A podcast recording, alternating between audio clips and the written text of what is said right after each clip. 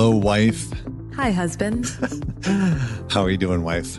Doing great. That's how we always start our podcasts. Hello, wife. Hello, wife. If you go back, I think you always start off I think that's how we do it, don't we? yeah. Are we just in? Uh, maybe we don't even need to like uh, check this anymore. Check the mic. Check, check the mic. We're good. Okay. All right. So here we go. Here we go. It's been a while since I had you back on the show. And I feel like these little sessions, they end up turning into, uh, I mean, we get a lot of feedback from them, actually. Do we? A lot of people reach out and talk about how helpful Mm. us just talking about our marriage, our relationship, and sort of like recapping what's been going on in our lives, talking about how we have handled certain challenges or conflicts or problems that we've been dealing with. And we've been we've been in it the last little while. Like I, I've had this idea of calling this episode, which maybe ends up turning into like a couple episodes, two books, a baby, and in a house. Because I, because I, I was explaining this to my men's group the other day. I was like, we did one of the craziest things that we could possibly do, which is you got pregnant. We decided to buy slash build our first home. You had a baby, and then I signed a book deal, and then you signed a book deal, and then we both wrote books while raising a newborn.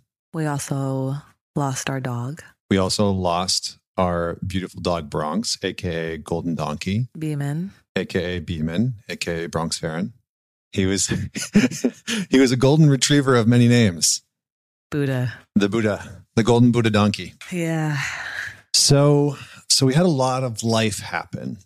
And we had a lot of, would you say, stress and challenges happen? I sure would. uh-huh. Yeah. What uh well let's just start with probably the most obvious question, which is how was becoming a mother? Mm. Which I'm sure is no small question, but what was that like? Being a mom is it's all the things, you know, it's it's everything that everybody kind of tells you, you know, where you're like it's the hardest, it's the hardest and it's the most beautiful. I found that to be true, right? It's there's so many teachings, so many lessons, so many things that it confronts, so many things that it tests, and simultaneously it gives you gives me the pleasure and joy and laughter and connection and playfulness and presence and you know it's, so it's yeah i i i really love it. Um I think it's been cool to watch you become a mom and like see this part of you come online, you know, that, you know, I saw with Bronx and like the people that you care for and whatnot, mm, but to like see it come online in a very different way, in a much more like robust way, you know, where you're dancing with code or playing with him or trying to teach him things and nurturing him and and just like the relationship that the two of you have is amazing. You know, I think whenever I see you interacting with him, maybe not whenever, not every single time, but mm, but often I find myself thinking, you know, reinforcing that I chose the right partner, you know, for a number of reasons, but uh, largely because of how you treat our son, you know, and I love the way you love him. You know, like I remember people are probably to kick out of this in the first. So we got one of those jolly jumpers for him. I, I don't remember who got it. Do you remember who got it for him? Anyway, somebody, Colin. yeah, my uncle Colin sent us this jolly jumper for code, like the old school jolly jumper with like the metal poles and the chain that hangs down and like the little thing. And There he- is no old school. It like you know what's so funny about the Jolly Jumper? It's just it's the the, same. same. thing From, like, the for 60s. however long. Whoever made it is has made so much money on this overpriced piece of whatever Metal. that just like. so good, good on you, Jolly, jolly jumpers are just yeah. family. so anyways i remember i remember you know obviously the first few months were like baby bliss and whatnot and your sleep just gets it's like a whirlwind right where you're not sleeping at all but then he got this jolly jumper and you kept playing fireball by Pitbull. Fireball. Burr, burr, burr, burr, burr. And, you know, you're dancing and clapping and singing and, you know, holding in his hands. And, you know, I, I just remember looking back and, you know, there was a part of me that was like, clearly judging you sometimes. but then there's another part of me that was just so glad that code that my son got this experience of a mom who is fun and engaging and like wants to be playful with him and and so it was cool to see that part of you come online and dance around and be silly and have fun with him. And, you know, even though that's not something he'll ever remember, he's not going to remember dancing with mom at six months old in his Jolly Jumper to Pitbull, you know, to Fireball by Pitbull outside, mean, of the, outside of the videos that we took of, of it. But what would you say has been the greatest challenge of becoming a mom, a mom? And how would you say that the transition into motherhood has shifted you for the better? Hmm. There have been many challenges, I'd say. I mean, I think one of, I was hoping to have a vaginal birth, uh, which didn't happen. And I was not prepared for the intensity of, for me, what was a very hard C section recovery.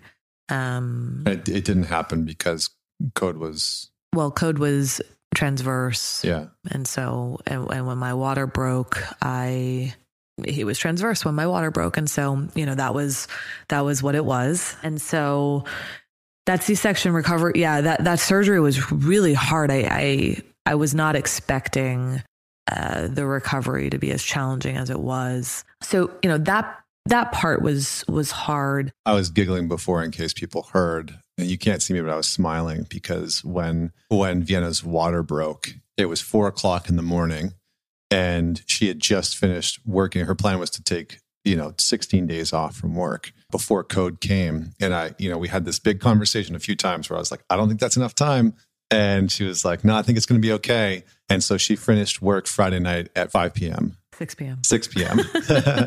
and her and at 4 p.m. that morning. 4 a.m. 4 a.m. Sorry, I'm getting, getting, all my times messed up. At 4 a.m. that morning, like 14 hours later, 12 hours later. Okay. 10 hours let me later. let me just stop you here for a second. No, no, no, no, on. Let me just stop you here for a second. Because dear listener, Connor Beaton, the show host of the Man Talk show, is taking this opportunity to tell all of you that he told me so. No, that's not where I was going. I mean, I did tell you so. I did say, I did say, I don't think that's going to be enough time. I did, but that's not the point of my story. The point of my story was actually to call myself out because I had like one of your classic quintessential dad moments where Vienna at 4 a.m., she gets up, she's having some discomfort and and she's sitting in the bathroom and she's like, I think my water just broke. And my response as her husband, as this loving, you know, caring, enlightened man that has done all this work, is to say, Are you sure you didn't just piss yourself?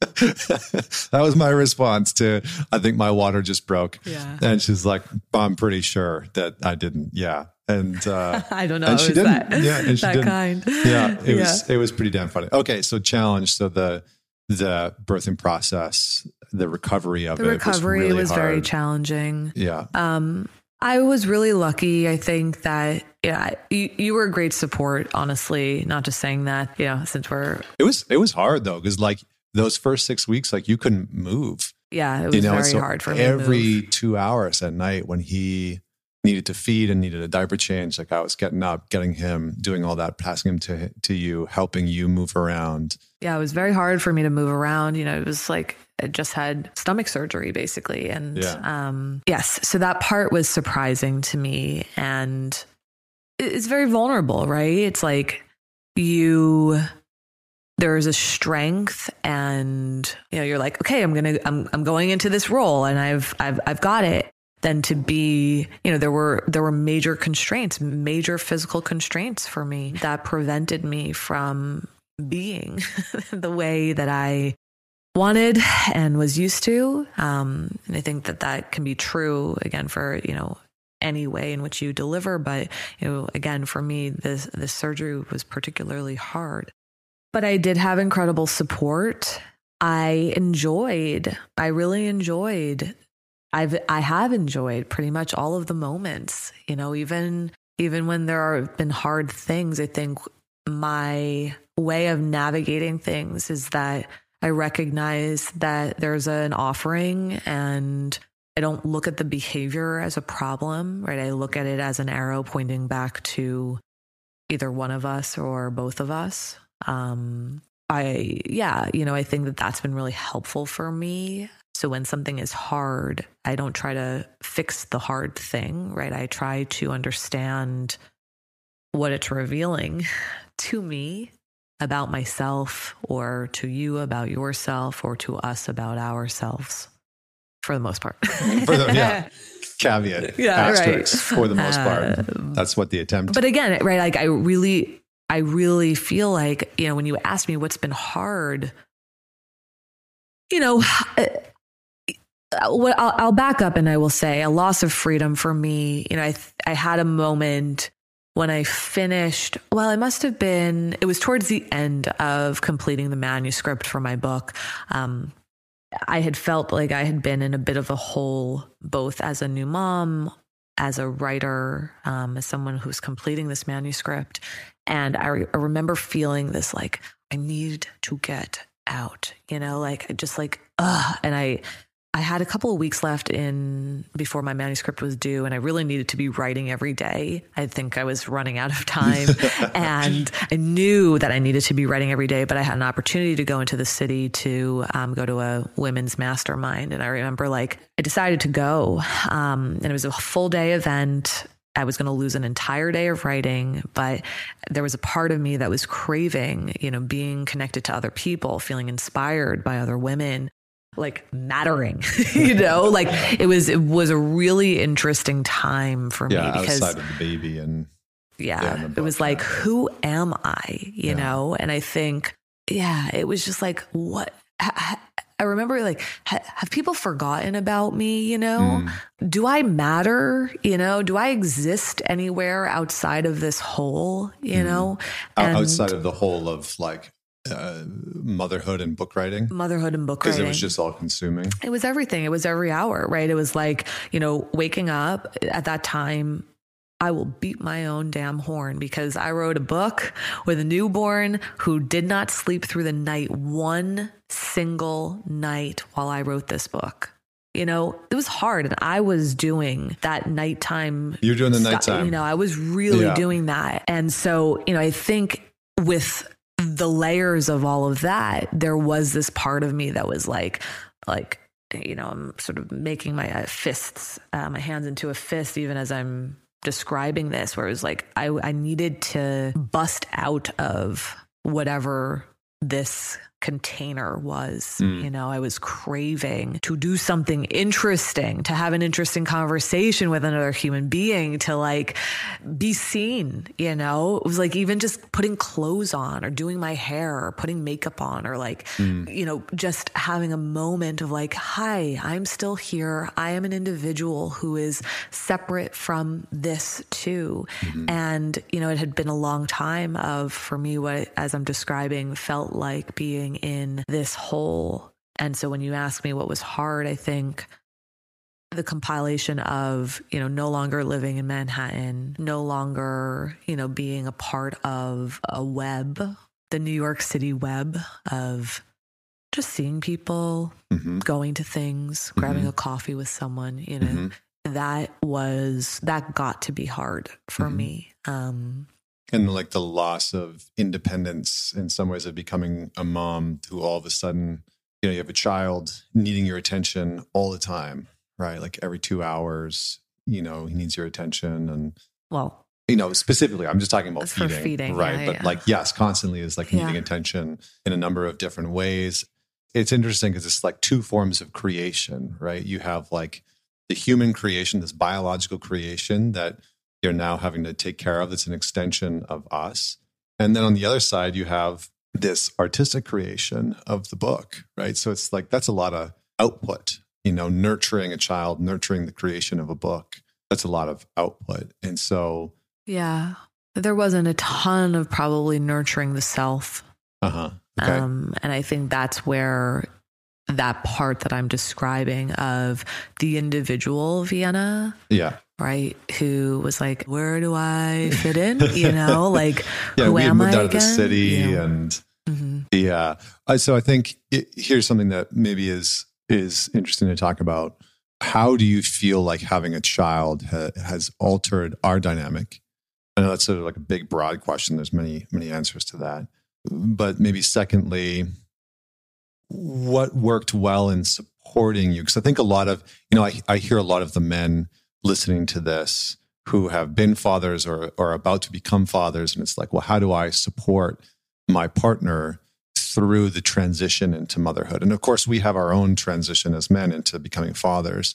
But I do think that there is something different in terms of, uh, you know, we want to be able to support you. And so, what, what maybe, um, what did I do to help you in that transition?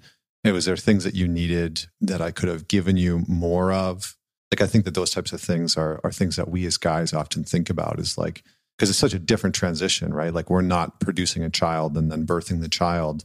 We're a part of the process externally, and then all of a sudden, this baby's there, and we can tell that you have a whole different set of like challenges and experiences and I don't remember what your first question was. how yeah how did becoming a, a parent change our relationship how did having a I see. baby change our dynamic Well, I'll go with the second one first, since you just went into that a bit more.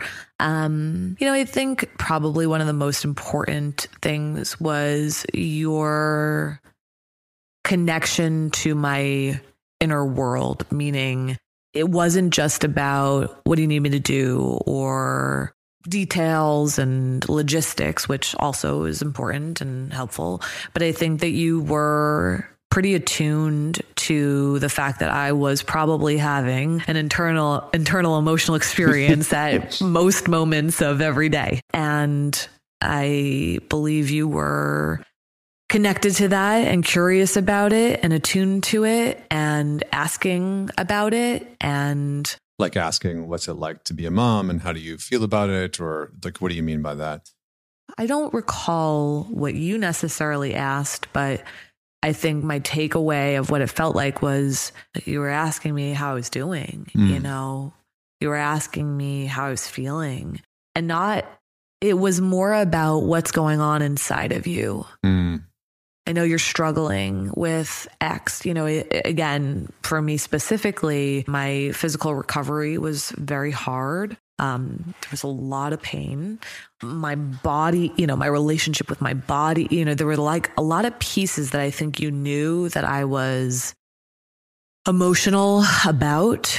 Um, and you would ask me about those things mm, often hmm probably every day.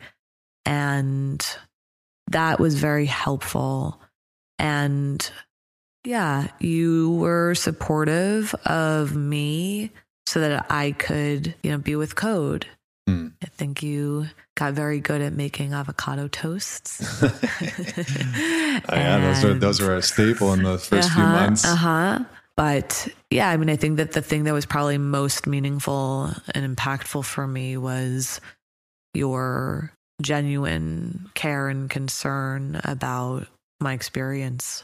Mm. I mean, it was it was interesting because it was a huge transition for me. All of a sudden, having like a son in my life, and I mean, uh, honestly, like the biggest challenge, which I'm sure is going to come up at some point, was how much I struggled with the lack of sleep over time. You know, I think the first few months I was okay because it, I was in go mode where I, I was really it was like I was having to take care of you and him. You know, in the sense in the sense of you know you were having to take care of him, but in the sense that I because you were physically limited, I was having to do so much of like It was like up, you were- changing the diapers. You had to help me help take care of him. You know, it was like, yeah, yeah, yeah. like when he would wake up in the middle of the night, you would go get him. I'd get him, Then you'd get change me sat, sitting up, Yeah. but had to do it slowly because I couldn't move fast. yeah, and then then you'd place him in my arms and Uh-huh. then you know so yeah you were you were doing you Yeah. were doing a lot but I think you know I think we were a good unit in that in the first few months, you know, of really working as a team. And I think it was a little bit of survival mode because it was unexpected, right? In terms of like how how the c-section yeah the c-section and how the birth unfolded and so i think there was a little bit of like you know, we had kind of prepared a little bit for that possibility, but certainly not to the degree that maybe was necessary in Yeah. hindsight. And so I think there was a little bit of like, okay, le- like let's do, you know, for me, like let's do whatever it takes in order to make sure that you're okay and he's okay. And thankfully, I had taken a couple months off to just be with you and him hmm um, and we had support, which was good, and that that was super helpful. But yeah, I mean, I think there was a part of me that knew that you were in a lot of pain. I could see that you were in a lot of pain physically, hmm but I, I could also feel that you were in pain emotionally. Of you know, I think I've known you. I know you a little bit now after six years of being together and a few years of marriage. And I think I could tell that you know you're the type of person that like sets your mind to something and you have a goal and you're ambitious and you're dedicated and driven. And so I knew how much you were wanting to have the vaginal birth and like gearing towards that and doing everything in your power to make that happen. And on the other side of that not happening, I was very conscious of like, oh, I don't know if I've ever seen you go through something and like, you know, like you usually crush everything that you set your mind to. Mhm. you know, it's like with work, with business, with clients, like athletic goals and stuff like that. But this one was just out of your hands, you know, in some Mhm. ways. And so I think I could tell that it had taken a very like real emotional toll in the sense of like, not that didn't go the way that I wanted, but I don't know. There was just something about it that felt different where I was, I was very trying to be very conscious of the fact that like I could tell that you were in physical pain, but also like emotionally. There was a big switch from the idea of, you know, I, I was hoping to do an, an unmedicated vaginal birth. And, you know, there's, there's an empowerment in that for me. Hmm. Um, You were like training for it, you know? Like I remember we were we were staying with your dad for a little bit at your dad's place, and I'll ne- I have photos of this. I'll never forget you and Bronx, and you're like you're like what seven eight months pregnant, I don't know. six months pregnant. I can't remember how many, how how far along you were, but you were like you were clearly pregnant, and you're in the living room doing a class, like a workout class, and like sweating your ass off, and like you know just Doing burpees. doing burpees and like you know working towards this this sort of aim that you had this vision that you had of having you know giving birth in a, in a certain way so I think the shift that you're talking about is that I was hoping to have a very empowering moment with my body Mm.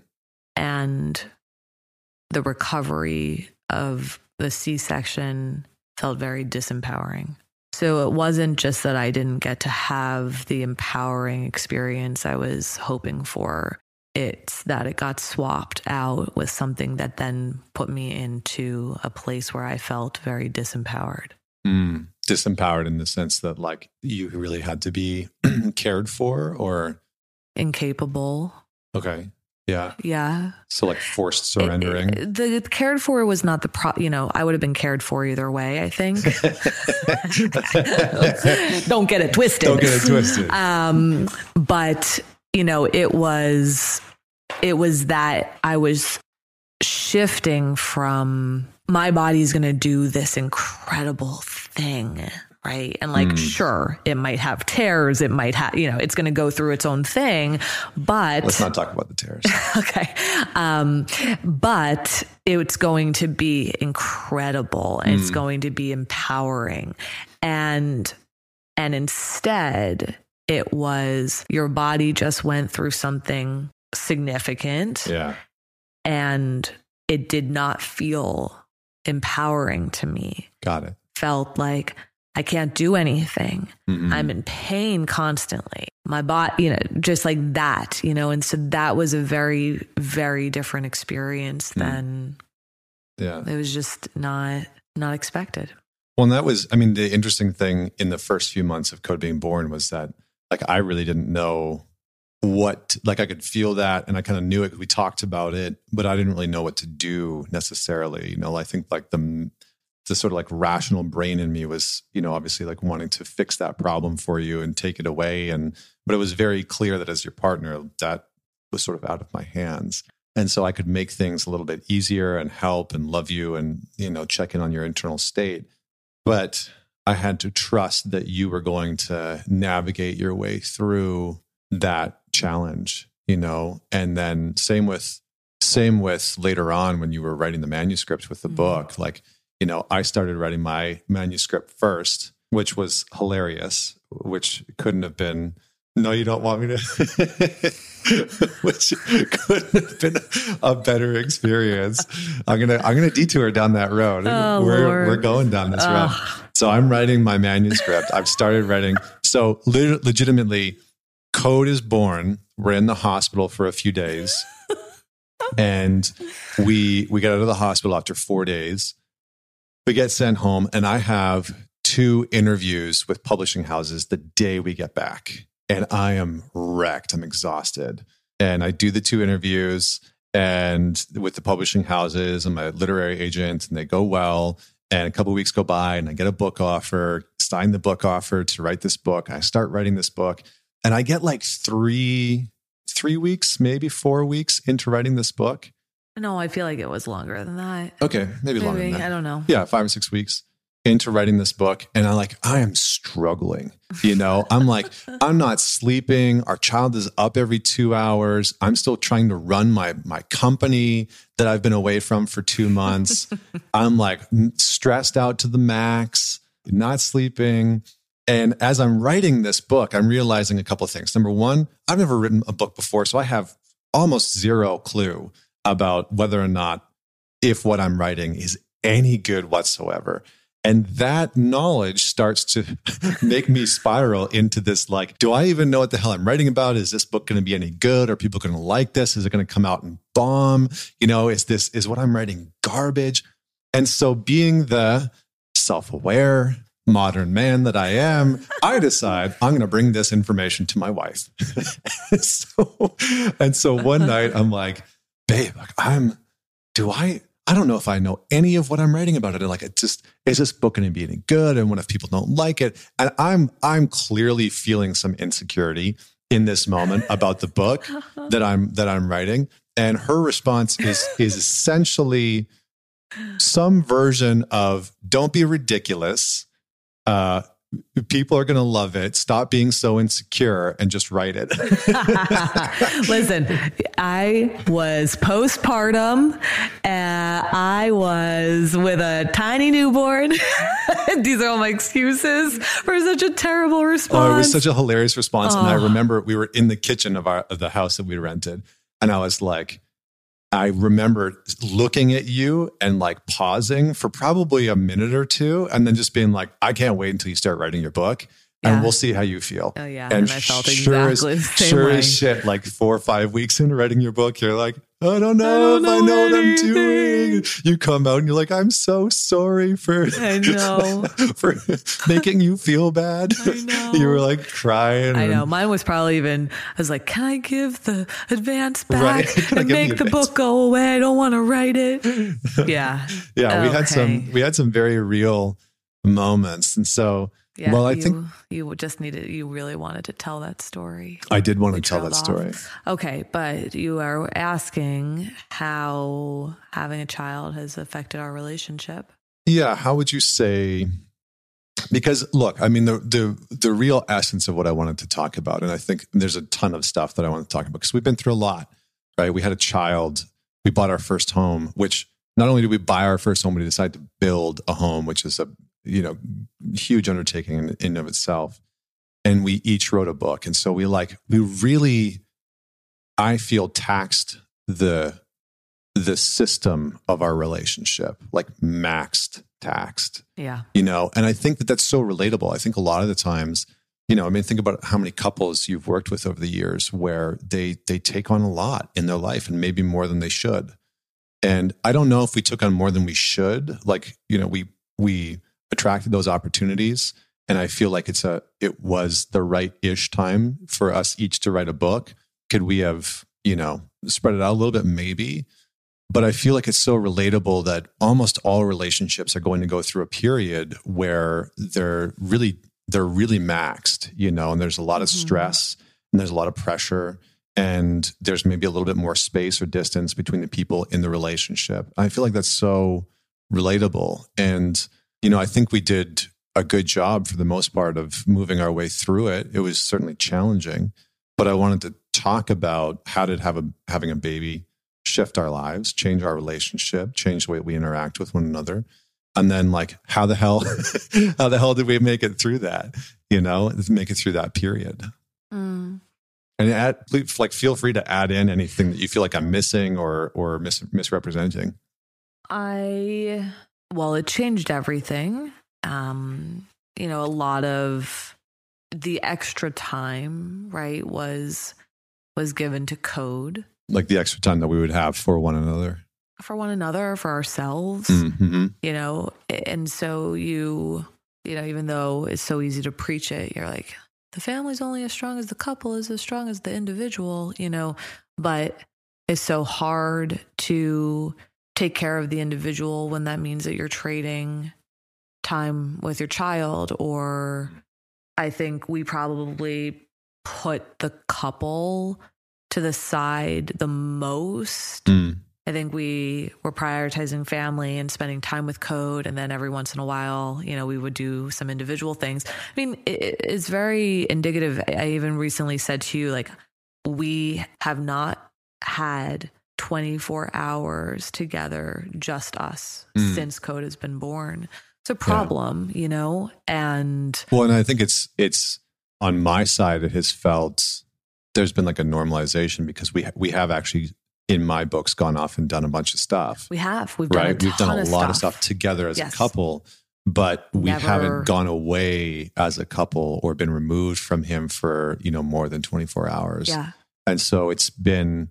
I hadn't even realized that when you said it because I was like, well, we, we've been doing so much. I like know. we've actually managed to really I think maybe for the first few months we didn't really do a lot, but yeah. we we then really started to prioritize. Let's go on dates. Let's let you know grandma watch code, or you know sure. a friend watch code, and and us go out. And so we have prioritized doing a lot of stuff. But yeah, so the moving aside of the couple. Mm-hmm. Can you just say more about that? Because I think that that's a helpful distinction. So the the individual, the couple, and the family.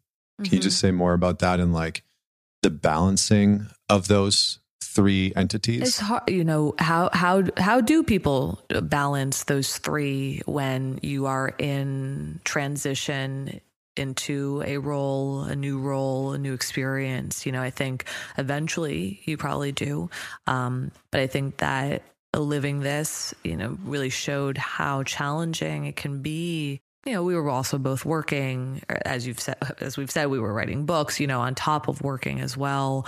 Um, so there were a lot of things that were being juggled at the time, but you know, realizing, you know, you only, you do only have so many hours in the day. And when the option is to spend time with your child or whatever else, you know, most of the time we were wanting to choose spending time with code. And so, even I know sometimes individually we would work out or I don't hang know, out with friends, whatever, whatever it was, it was right? Yeah. But there wasn't a ton of time to nurture that. And I think writing the book certainly contributed to that. I think had we not been writing books, we probably would have had more time for us because us. It, it did seem like Code would go to bed. We'd put him down at seven. And when I was writing my book, I would go back to writing my book. Right.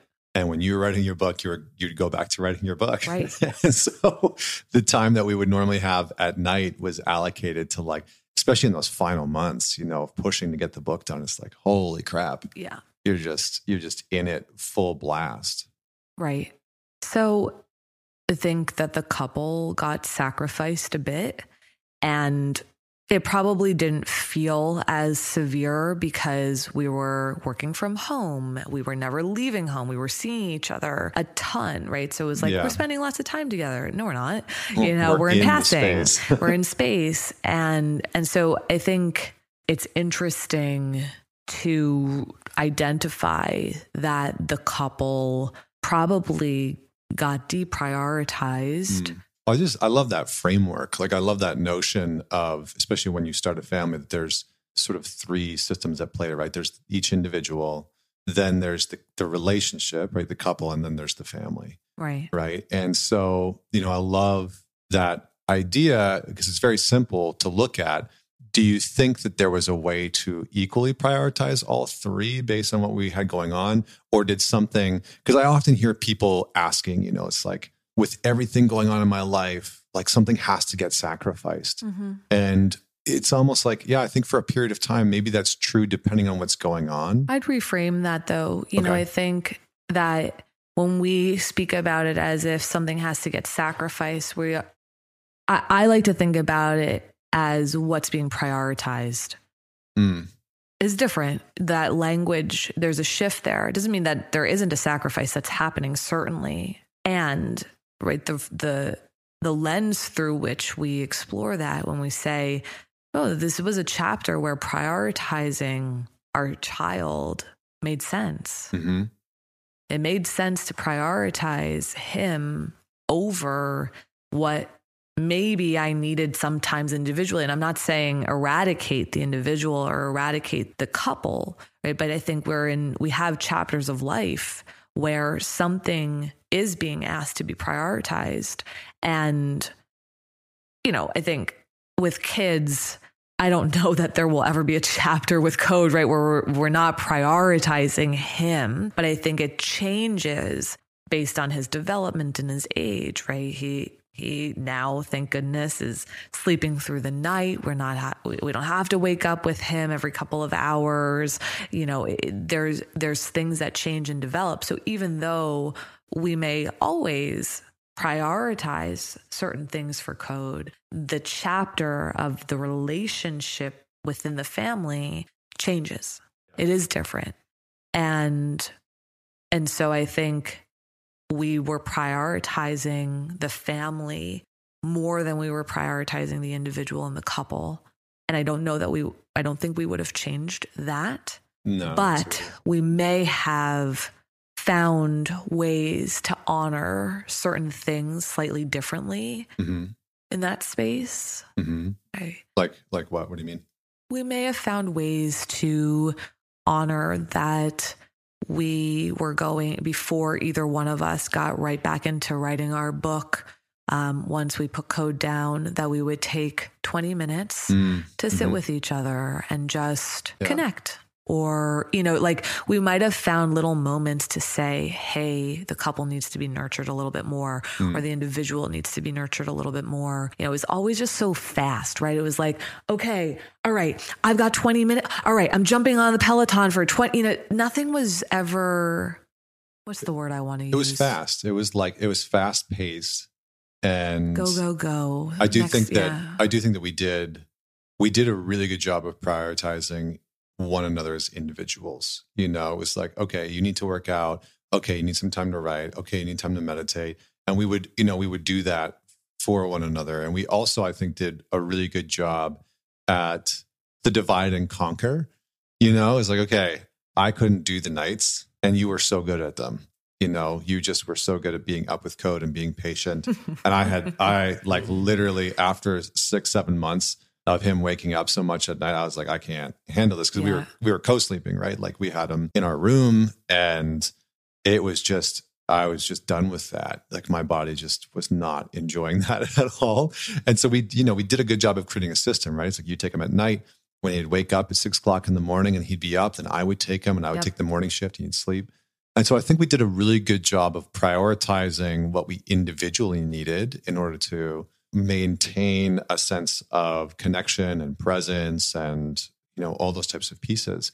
But yeah, I think we didn't necessarily prioritize the moments of togetherness, as you would say, you know, mm-hmm. prioritize the relationship as much as needed. Because I think, I mean, I just think we were so exhausted, you know, and I think the moments that we did that, it was like, let's just sit here and watch Jeopardy for 20 minutes. Oh my gosh, we started watching Jeopardy. I mean, we were basically like 80 years old. Yeah, you know, it was like we were. so tired. It was like, let's watch Jeopardy for 20 minutes and just, you know, that was like our form of relaxation. You know, it got real bad there for a bit when we started watching Wheel of Fortune. And uh, yeah, you and know, was- life has gone downhill know- when it doesn't stop at Jeopardy. Yeah, it doesn't stop at Jeopardy. Like you don't you don't turn it off. You're just like so tired and you're like, I'm not even going to change the channel. Like Wheel of Fortune's going to come on. I know I'm not going to enjoy this, but uh, I'm just going to let this happen. You know, there was a couple nights where that would happen, Oh, and then I started to snap out of it. I was like, "What is this?" What is that happened to our Uh, lives? But yeah, you know, I I just I like that framework because I think being aware of that, like you know, if if and when we have a second child, being aware of that, like you know, checking in once a week to Mhm. see, okay, the individual, how how do I feel as an individual? Am I being prioritized? What I need, my routines, my habits, working out, etc. And then looking at the couple and then looking at the family. I like just, you know, the notion of being able to do that and knowing that at certain points it's going to ebb and flow, right? Where some things are going to have to take a priority sometimes over other things and discussing that, I think, openly, Yeah. you know? I think one of the things we were fairly neutralized, I'd say, because What do you mean? you were writing a book, I was writing a book, we both worked from home. Neither one of us was doing much outside of the home. I worked out, you worked out. You know, a lot of couples, the issue that presents is the lack of fairness. And so, what I mean for us that it was neutralized was that I don't know that a ton felt unfair at the beginning, right? For for a chunk of time. Yeah, I'd agree So with that. even when I, I didn't feel like it was unfair that I was taking the night shift, and uh, because then I would sleep in the morning when you would take him, that felt fair to me. That Got it. worked. Got it. Um, and I think generally speaking, you taking him in the morning felt fair to you because you didn't you slept through the night. yeah. And then it wasn't like you were leaving home, going to work, having work dinners with people, going out, enjoy, yeah. you know, Going and partying and Whatever. club hopping and oh yeah, club hopping. Yeah, right. No, but I, I got you. So it's so what you're saying is that when when a relationship is going through a really taxing time, when a couple is going through a, maybe a, a, a period of of high stress and, Yeah. and and whatnot, that it's important to ha- like maintain a sense of fairness. Like, do you feel like that worked in our benefit? Because I would say that that was really helpful. That there was a sense of fairness for for a very long period of time. Like I feel Oh, I feel like that was that like helped us. Absolutely. Okay, yeah. I think fairness is underrated. People think that word is, you know, we use that language for kids. Uh, it's fair. It's not fair. Life's unfair. You know, it, n- no. As human beings, people naturally want things to feel fair. And when things Mm. start to feel unfair, resentment builds. hmm hmm There's a bit imbalance. It's a big. I mean, that's a big topic, though. Do we want to go into fairness? No, we don't have to. I, I'm just saying that I think be, our there was a neutralizing that took place because of what we were both going through, Uh huh. and that there was enough fairness hmm Yeah. in the relationship. Yeah, we were both contributing. We were we were both contributing something meaningful and substantial. You Yes. know, we were prioritizing one another. I was making room for you to go and work out and write, and you're doing the same thing for me for the most part. When I like when I needed to go and work out and write, etc. What? What are you giggling about? Just because you said I did it for you, and then you said you did it for me for the, for most, the most part. part. well, because you genuinely, we've talked about this, lacked a little bit of empathy and sympathy for what I was going through because I wrote my book first. right, right, right, right. And so you didn't have a full context for what I was going through until you started going through it and then realized, oh shit, like I get what he's been saying. now. Yes, Yeah. that's, that's true. Yeah. So, okay. So we add in some other complications, or where should we take this now? So we start building the house. Mm-hmm. Code is born. A few months after he's born, we lose Bronx. Mm. And then I think it was a couple A months. few, few weeks after he was born. Yeah, a few weeks. Yeah, a few weeks after Code's born, we lose Bronx. Beautiful experience. We're there with him. Mm-hmm. You know, we hold him and, and whatnot as he transitions. And then and then I find out my mom has cancer. Right. I find out that she's got stage four liver, colon cancer. Mm-hmm. And I am stuck in America. Yeah. I, I remember it just being like, it makes me emotional to, to like say it and talk about it because it was, I think it was a very charged period, you know, for a few weeks there where I was waiting for my green card, right? So I didn't have my green card and I couldn't leave the country because I had overstayed here. And so if I left and went back home to Canada to see my mom, then there was a very high probability that that I wouldn't get let back in the country, meaning that we would have had to like move to Canada or some shit. Yeah, Um, you wouldn't have been able to return for three years. Yeah, I wouldn't have been able to return to the States for three years. So Yeah, you're you were I was writing. I think I was in the final couple months of writing the, Ye- the manuscript, right? yeah, but I think t that's not what I was going to say. Hmm. What I was going to say is that you were face to face with well, your mom your mom is still living, Yes, she's still alive. Yeah. but you were you didn't know how much time she had left and so Yeah. you know the the conundrum was am i not going to be able to see my mom before she dies Yeah. And will she not be able to meet my son? will she not be able to meet my Which son Which was like, I mean, that was hard.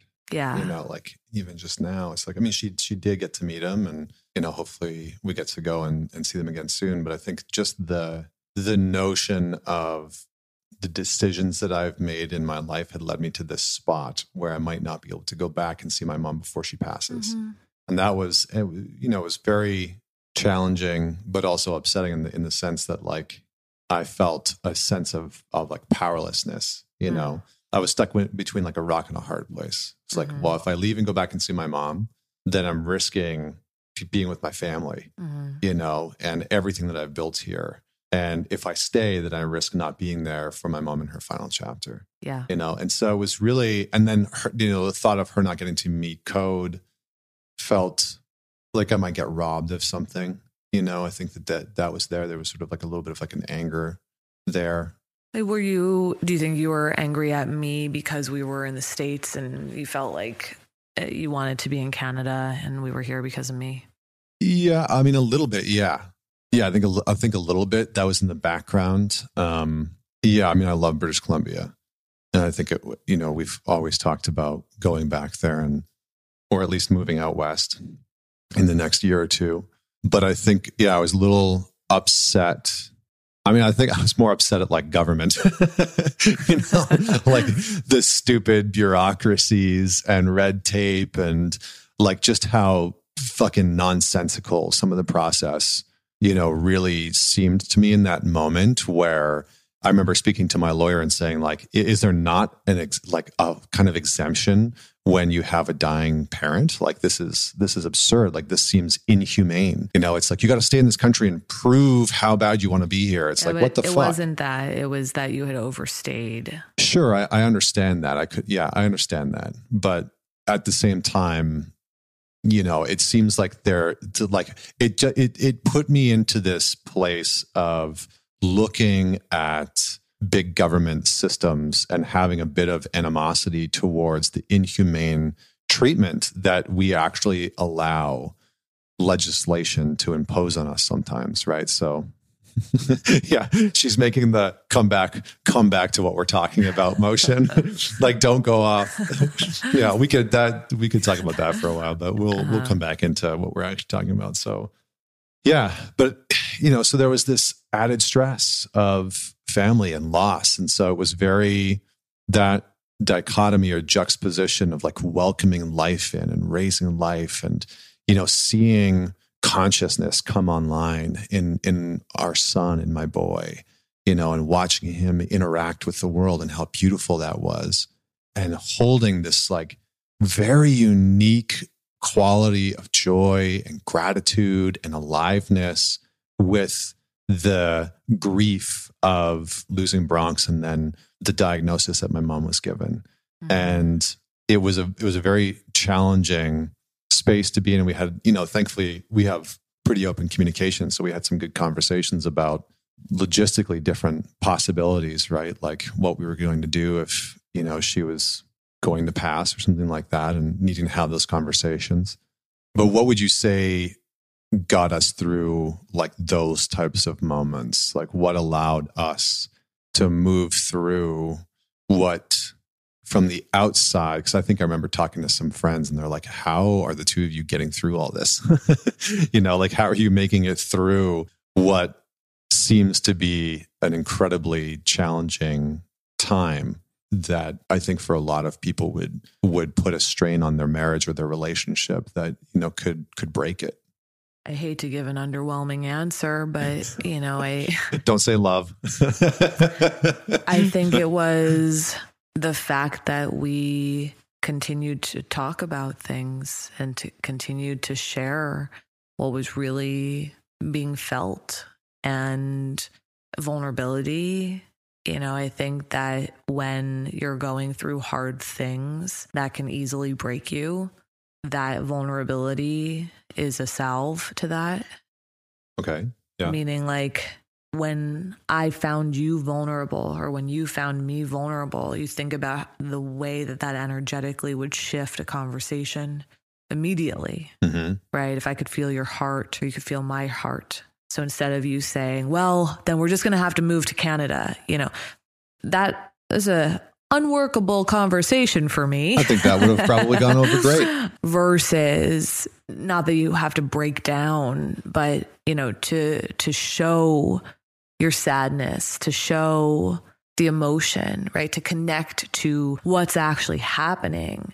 And and so I think, you know, to stay on the surface of trying to you know, solve the problem, fix something. What's the solution? You know, sure, those conversations are necessary at certain points, but I think we did a decent enough job of having conversations that connected to the vulnerability of what both of us were were feeling and going through.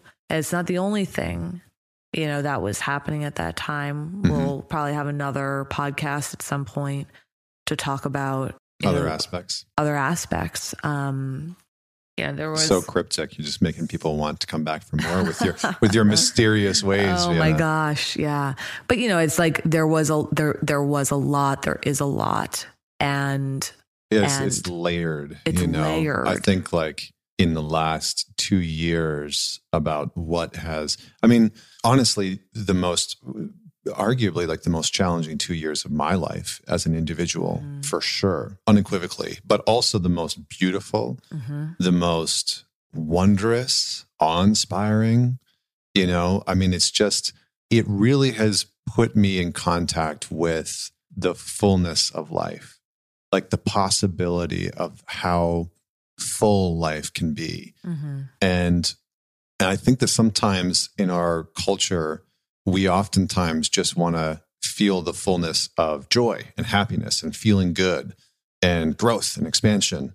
But I think, you know, the last year, two years has really been about accepting in and loving as best as I could and appreciating all of it, you know, the grief, the joy, and everything in between. And I think that that has been, yeah, you know, that's been the hard part, but I think it's also been what has allowed us to to move through this time effectively is that we both, you know, I think we both did our part in being able to embrace the the rawness and the fullness of what we were experiencing and how much was going on. But I think we also, you know, you, you used the word vulnerability.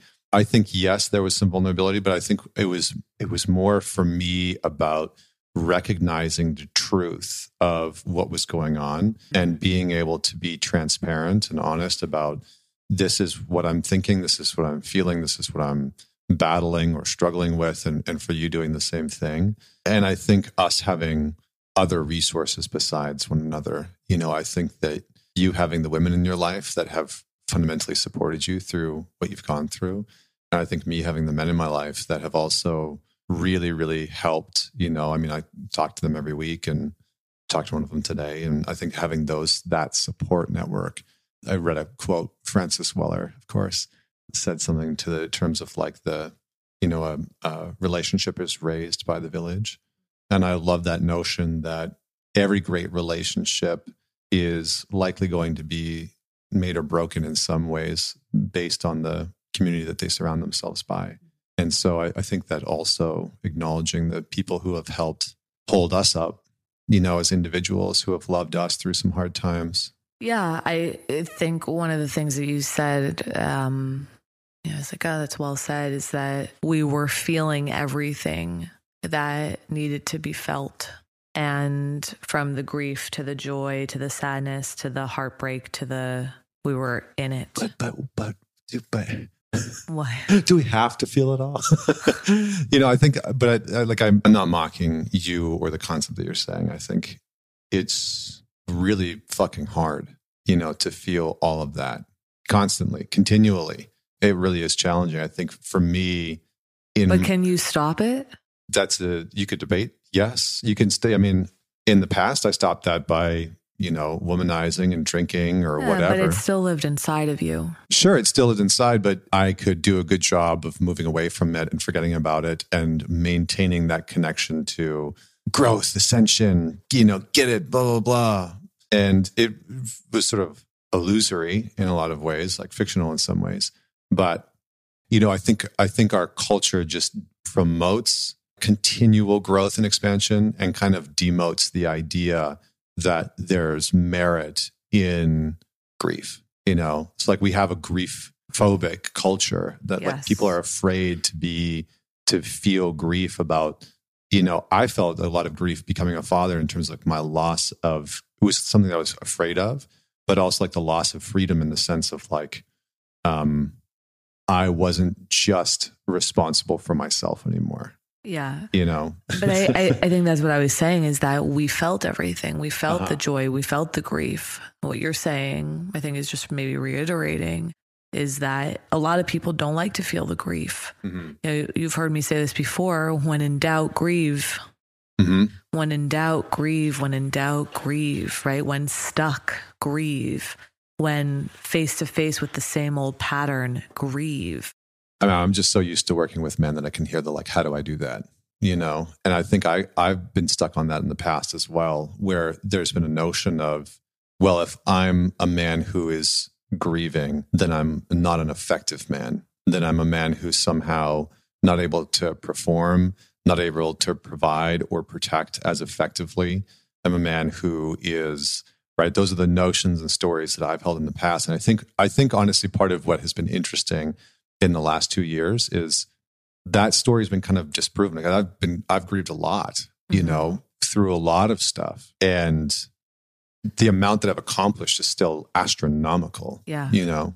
I mean, I, I don't think men are alone in that narrative. I think Sure, I yeah. held that narrative.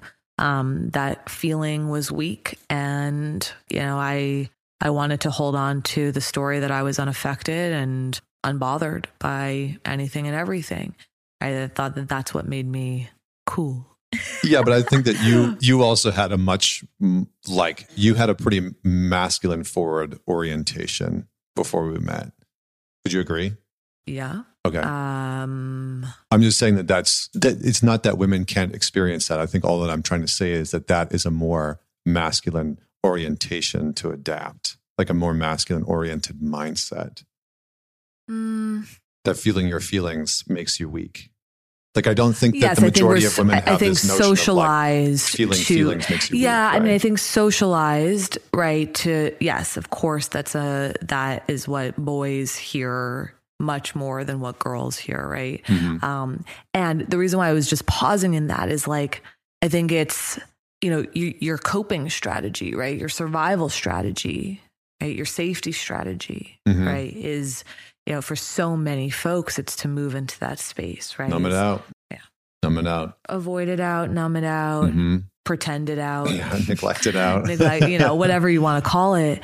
Um, and but g- going back to how how does one grieve or Uh-huh. you know how does one not see that as unproductive? Is that what you said? Like when i'm grieving i can't be productive? Yeah, that grief doesn't equal a diminishment in your capacity to live with a sense of purpose or be competent or be capable. listen it may it may diminish it for a period of time Okay.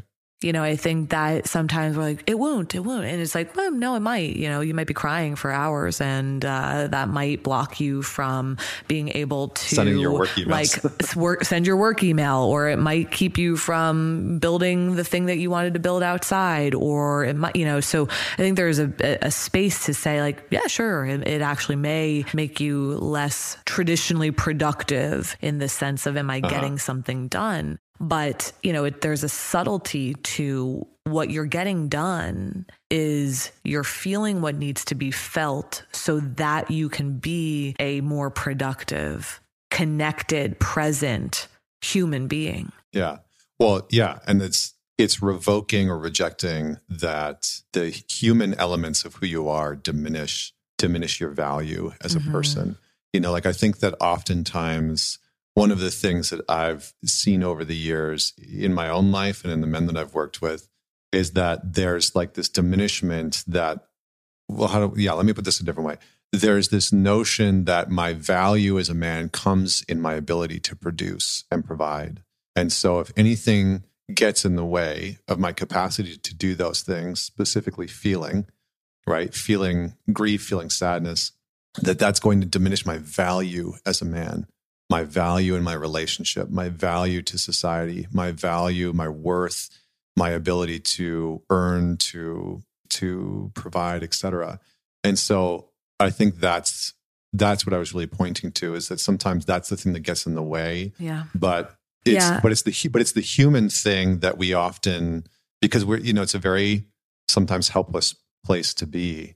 You know, it can feel dark and yeah, I mean, I think that the rejection of grief is is a need to control and control is the illusion of safety. You know, control is the hmm. illusion of I am the put together man. I am the, you know, whatever. Well, it's the, yeah, and control is the illusion of power as well. Yes. Right. So I'll be safe and I'll be powerful if I can just control everything. Yeah. But that's what I'm saying. The rejection of grief is the need to control. Uh huh.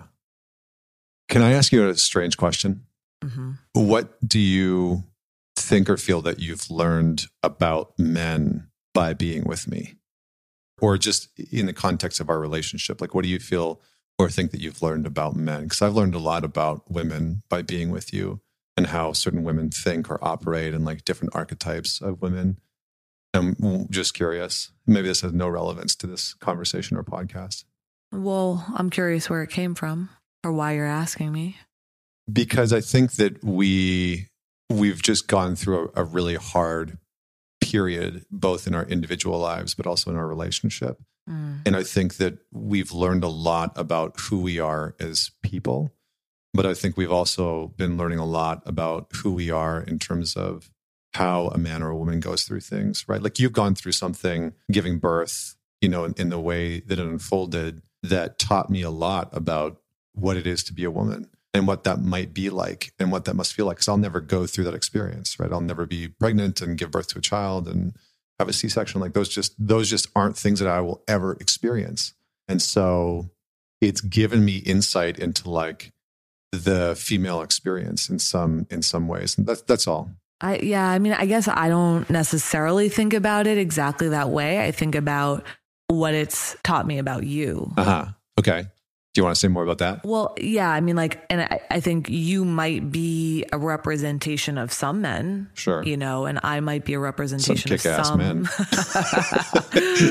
some arrogant. some arrogant. some arrogant mofos. um, yeah. Like, I, I don't know. I, I mean, I've, I've certainly learned without question i've learned a lot but i don't think about it of like oh i understand men now. i think i uh-huh. understand you better by being with you okay well let's let's talk about what has the last two years taught each of us about the other person oh, like man. the good the bad and the ugly because i like i think every couple should do this in some ways you know have some form, form of process where they can reflect in this way i mean we talk very oh i think i think one of the gifts that we have in our marriage is like our communication.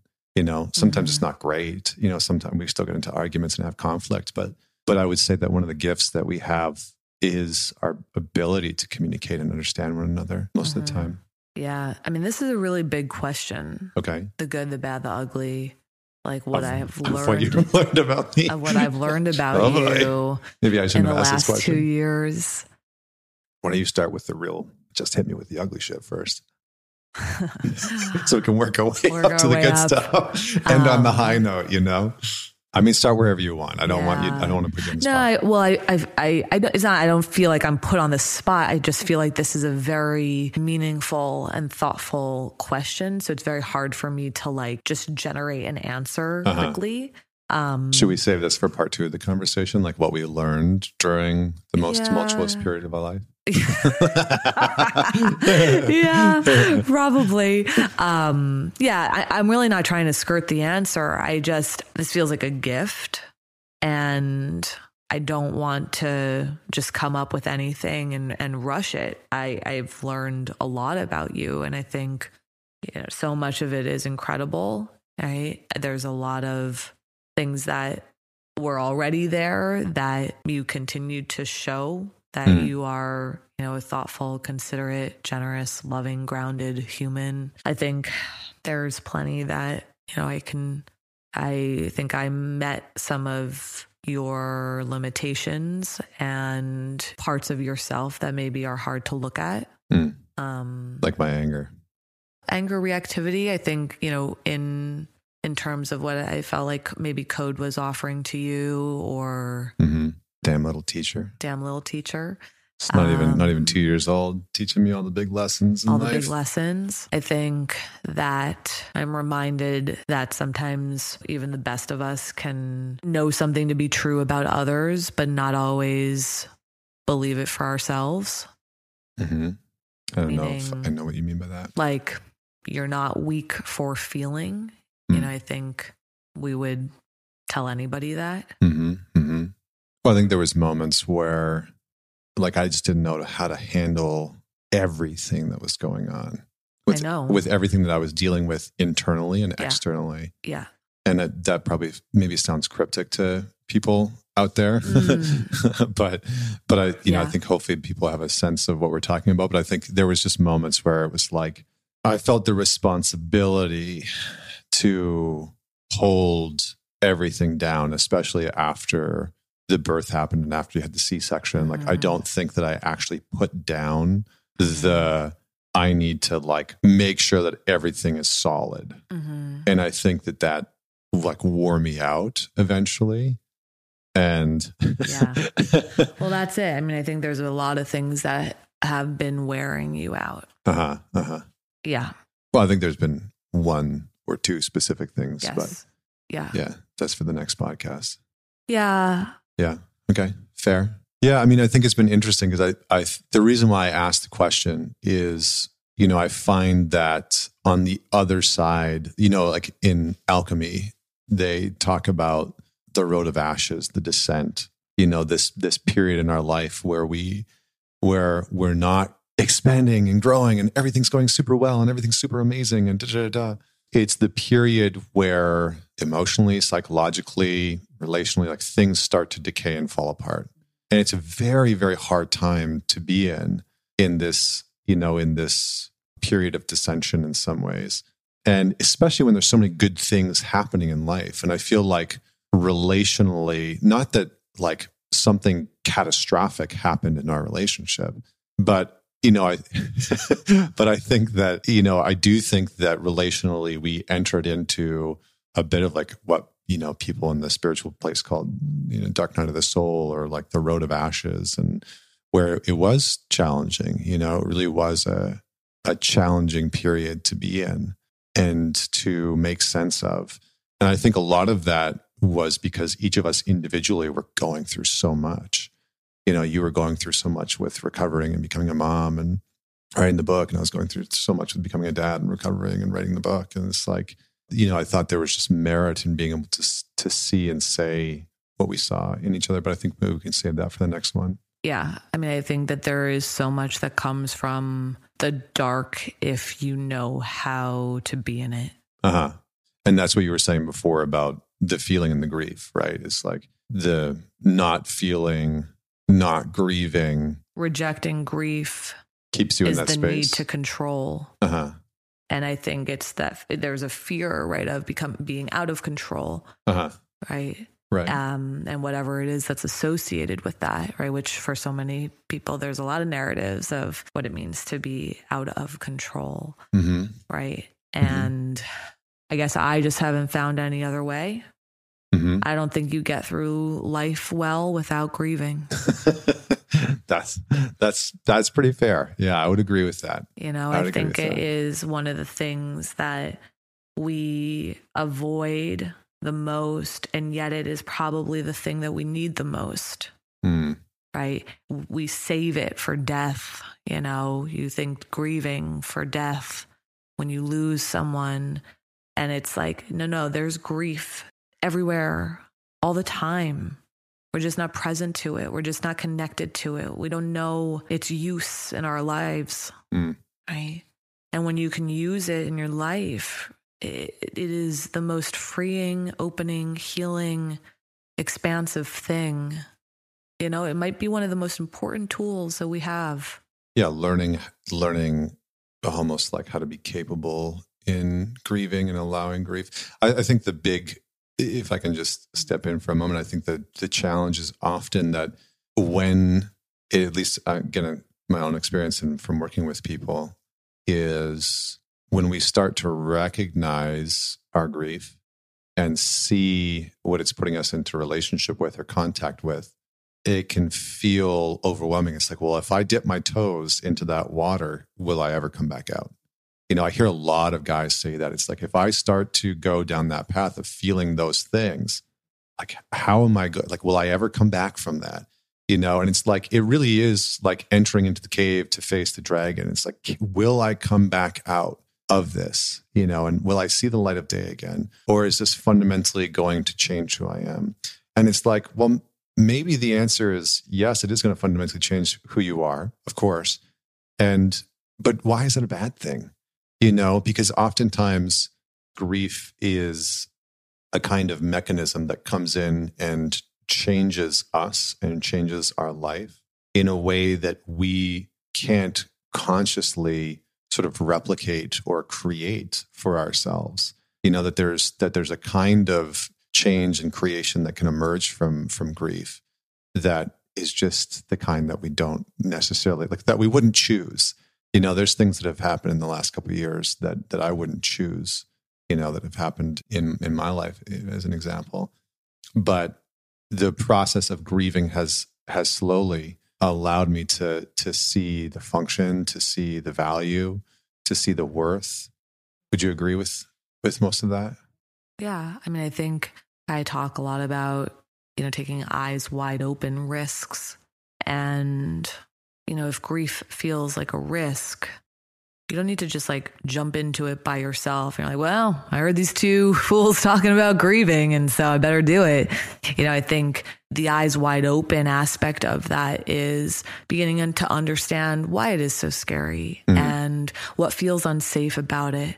And yeah, when we think about will I ever come out of it, what does that mean? Will I be stuck in depression forever? Will I not want to live in my body? Will it, you know, where where does the mind go? And beginning to just be with the fears and the constraints around grieving, right? And then another layer of eyes wide open risk taking is like, well, is there someone safe in your life who can support you as you dip a toe into grief? Mm. right? Like maybe you don't go all the way in, right? Maybe you take a moment to share like one thought about what it's like to have a parent who still to this day doesn't understand your experience, Mhm. you know, and then like, okay, be done with it. Mm. Right. And then come back a week later and maybe talk about that a little bit more, you know, and I think sometimes we forget, you know, like don't have to go deep down immediately. You know, you don't have to just go right into the core of it, right? Like some it's okay to go slow. It's okay to go at a pace that works for you. It's okay to have support. It's okay to trust someone before you make that move, Mhm, right? mhm. You know, part of this is like believing that you can come out of something, right? And so I think it's very important that that narrative has a different possibility, right? For folks who are like, I'm too afraid to do that. What if I never come out? What if I never come out? We don't hear them often saying, there's a possibility that I come out, or, mm. you know, like it's very focused on what could go wrong, you know, and what does that serve? What is that protecting you from, right? How has that been of service to you in the past, right? Oh, our systems are so brilliant. They're so beautiful. So they work so hard at protecting us from something that feels overwhelming and scary for us. You know, maybe you had a parent who was lost in, you know, a mental health challenge their entire lives, right? And you're scared of going into that makes sense. And it doesn't mean that it's the wrong thing for you to do. Mm. You know, it's yeah. like that's that begins the work, right? Is that sometimes to even enter into grief, you know, the practice of it, the experience of it requires you to process the constraints for a long time before you do it. Mm-hmm. Right. Mm-hmm. Um, yeah. And I still don't think we move through this life well without it. Yeah. And I think our relationship has been a good container in some ways for each of us to explore that grief individually and to sometimes express it when needed. Mm-hmm. You know, and that's been a wonderful gift in many, many ways. You know, I think I would wish that for people, you know, to have some relationship in their life you know that's close and meaningful outside of like a therapist i mean having a therapy relationship is great too but but outside of like a therapist where you have someone that is in your life actively that you know the two of you can share grief with one another i think that's such a valuable you know such a valuable thing. I mean i look at like initiation and what boys go through and they you know or or what young men go through and they often come out the other side you know, having shared this huge experience and there's a kind of grief to it, you know, a losing of their youth and et cetera. But they share that with the other people that they go through that with. And I think oftentimes our relationship has done that, right? Where one of us is grieving something that's very challenging. Do you think that a reason we struggle, why some people struggle with grief is that, as I was saying before, it's often associated with death. And since with death, we don't get the person back, there isn't. There's a finality. Yeah, I think that grief leads to, you know, grief is in many ways, there's an interesting relationship between grief and limitations, right? Because in, in some ways we're grieving because there's been an end, there's been a closure, there's been, a, mm-hmm. there's some form of like a final Acceptance, moment. Yeah. And then, but then also that grief will, can lead us to a sense of closure, you know, like a real meaningful one, maybe on the other side of that. I do think that it's associated with death in the sense that we're often grieving because there's been a death of something, you know, a death of a career or a business or a relationship or a person mm-hmm. or a period in our lives or a part of ourselves, you know, that's like feels like it's dying away. And so the grief comes up. But if I can't get it back, then it can't get better. Is, is that the perspective? Mm-hmm. yeah. I mean, I think I think that people, you know, Stephen Jenkinson would say that we live in a death phobic culture, mm, right? Yeah. And I like that notion. And I, because I don't think it's just about the death of a person. Mm-hmm. I think that we're death phobic in the sense that, you know, we often cling to, well, the relationship used to look like this and mm-hmm. I want that back. Mm-hmm. And we can't accept the iteration that's in front of us, you know, the unfolding that it's becoming. And so we cling to how it was before, and largely because we don't want to grieve, right? We don't want to feel the pain of what we've lost or come to terms with the limitation or the ending that has taken place. So, yeah, I, w- I would say that those two things are heavily, heavily connected. And I think that's been a part of. I was really asking you, though, about, you know, as you said, there's some people you work with who I don't want to grieve uh-huh. because I'm going to become unproductive or I'm, I, you know, I'm not going to be able to live my life, you know. And I was asking if you thought that that's because grieving doesn't, the perspective is that it doesn't give me some, there isn't something that you're getting in return. You're, you, the relief isn't that you get the thing back. Uh huh. Yeah, yeah, yeah. I would agree with that. Yeah. I mean, I think people are often trying to sort of barter or negotiate with life or universe or God or whatever to get the thing back that that is causing them the grief, right? The relationship, the whatever it is, the person, etc. You know, I think in some ways grieving is the can be the act of finality too. hmm Yeah. So the rejection of grieving Is the like clinging to, it's like know. holding on to even just the image or the memory of what was, right? Rather than letting that, it says it hasn't ended. like holding on to what the relationship looked like or, you know, holding on to the person or whatever it is. I, I think that's very true. Yeah. It's a clinging to what was. Can I just say one more thing about that? Uh, yeah. I think that we do that personally as well, right? Like we don't want to lose parts of ourselves. And I think that we actually block our own. I don't want to use the word transformation because I think it's just so cliche. but like we actually we we block our own evolution, I think psychologically. We block our own psychological evolution and emotional evolution sometimes because what we are afraid of is that real growth and change actually requires forms of death. You know, real growth and change is as much a personal letting go and unbecoming and a letting go of past habits and beliefs and patterns to die away. And there is a tremendous amount of grief that comes with that. And so we, you know, we have to, we have to be able to acknowledge that along the way. What were you going to say? I forgot. You lost it? Yeah. Come on, Meow. Mm. Yeah, I forgot. Well, we should probably start to wrap this up here soon. So, coming back to us, uh, when you think about what has allowed us to go through this time in a meaningful way and to come out the other side in a meaningful way, what are you grateful for? What are you grateful for? What would you say has allowed us to move to move through this? Anything that we haven't covered yet? I hold a deep belief that you and I can get through anything. Hmm. I don't know if that's good. I don't know what that says about me.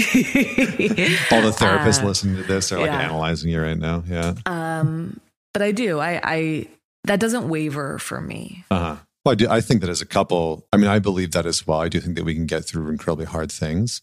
I've noticed in myself this notion of like learning things through hardness, hmm like like needing the hard moments in order to learn the lesson. and I think part of what I've started to see over the last couple of years is like, oh yeah, there it is again. There's that pattern again. I don't need to learn things through this hard way. And so I feel that shifting for me. That's great. But I That's really good to hear. yeah, that's wonderful. Yeah. But I Um, do think that that having that as a tenant within the relationship is important. You know that that you believe that you can like choose a partner that you think you can go through hard shit with. mhm. You know, because if not, I mean, I, yeah, I mean, if I didn't think that I could go through hard moments in life with you, I probably would have bounced. You know, before any of the hardships started to show up, or like when things got hard. So it's like, well, you're not gonna be able to handle this, or we're not gonna be able to make it through. Mhm. Yeah, I mean, I think that certainly, I think we go into it like that. But until you are in the hard stuff, you know, no one's ever, I don't think either one of us expected this version of hard, Uh huh. right? What do you mean this version? Our version of hard. oh, yeah, yeah, no. That's not something that was even in the realm of of possibility. And again, we'll talk more about this at some point. Well, because I think when people like, just to be clear, like no affair has happened. Like, Oh like, because when I think people think about like relational Yeah, yeah, yeah, hardship, sure. they're the like normalcy of that is like some Right. some catastrophic terror has taken place, like a like an affair or something like Yeah. that, that has caused a rift between the couple, Right. and that that's not been our case. No, so, this has been an individual thing Yeah. that has affected the relationship. yeah, Yeah. And so, plus what we're describing in this episode, what Yeah. this conversation is the hardship of going through massive transition, Yep. massive change, both within the individual and the couple. And then also the stress of overwhelm, hmm you know, which I think, oh, yeah. And all of that happened while we were going through a fucking pandemic. Oh, yeah, that too. yeah, that too, right? Yeah. So, you know, I, and I think that that's what's relatable. I think that a lot of couples have gone through, a lot of relationships have gone through overwhelm, stress, massive hardship. And so, what final thoughts would you leave people with in terms of how to go through those moments of high stress, high overwhelm as a unit? Because it's, it's incredibly challenging. It is. I mean, just stress is just so terrible. You know, it's just so terrible. And it's hard on the body, hard on the mind, Everything. hard on the relationship, hard on intimacy. everything. You know, community, connection, spaces where you can share your own introspection, your ability to see your part. You know, if you can't see your part, there's just a recipe for disaster. hmm You know, it really, you must see your part hmm and then you must take the steps to own it. Anything else that we need to say to end off on? I mean, I'm I'm grateful for you as well. I can return the volley of, of gratitude. I can return the volley of gratitude now that I know some tennis language. Oh boy. yeah, we won't tell that story. Uh, I mean, I'm very grateful for who you've been for our son. I can't say that enough. It's really been magical to see you with him. Like, I love being a dad and I love him so much. And it's been such a joy for me to have a son and, and to just get to play with him and, and whatnot. But it's been wonderful to see you interact with him. And I'm grateful for your commitment to, yeah, your own inner exploration to like seeing your part. I think that is incredibly important and valuable and helpful in our relationship. Then for me, because sometimes I don't, sometimes I don't want to do that, you know. like I'm, I'm good at it usually, but then there's some times where I just want you to be at fault for it, you know. I just want you to be wrong. like this is like I don't want it to be me anymore, you know. uh, not that it's always me, right? It's it's a good fair shake of both of us, but I'm grateful to have a partner who is eloquent and wise and introspective. And I'm grateful for how you've shown up in the last couple of years of our relationship because I know you've been going through a lot, becoming a mom, going through the transition, everything that we talked about today, the shifts in your business, the shifts in your personal life, the shifts in our location and where we live and what our life looks like. There's been a lot of change and transition. And so I just, I am very grateful for you doing what has been necessary for you to explore that transition because I know it hasn't been easy for you to undertake. Yeah. So, with that said, this is part one. I'm sure we'll have part two and part three soon, maybe in a couple months. Who knows when that'll come out?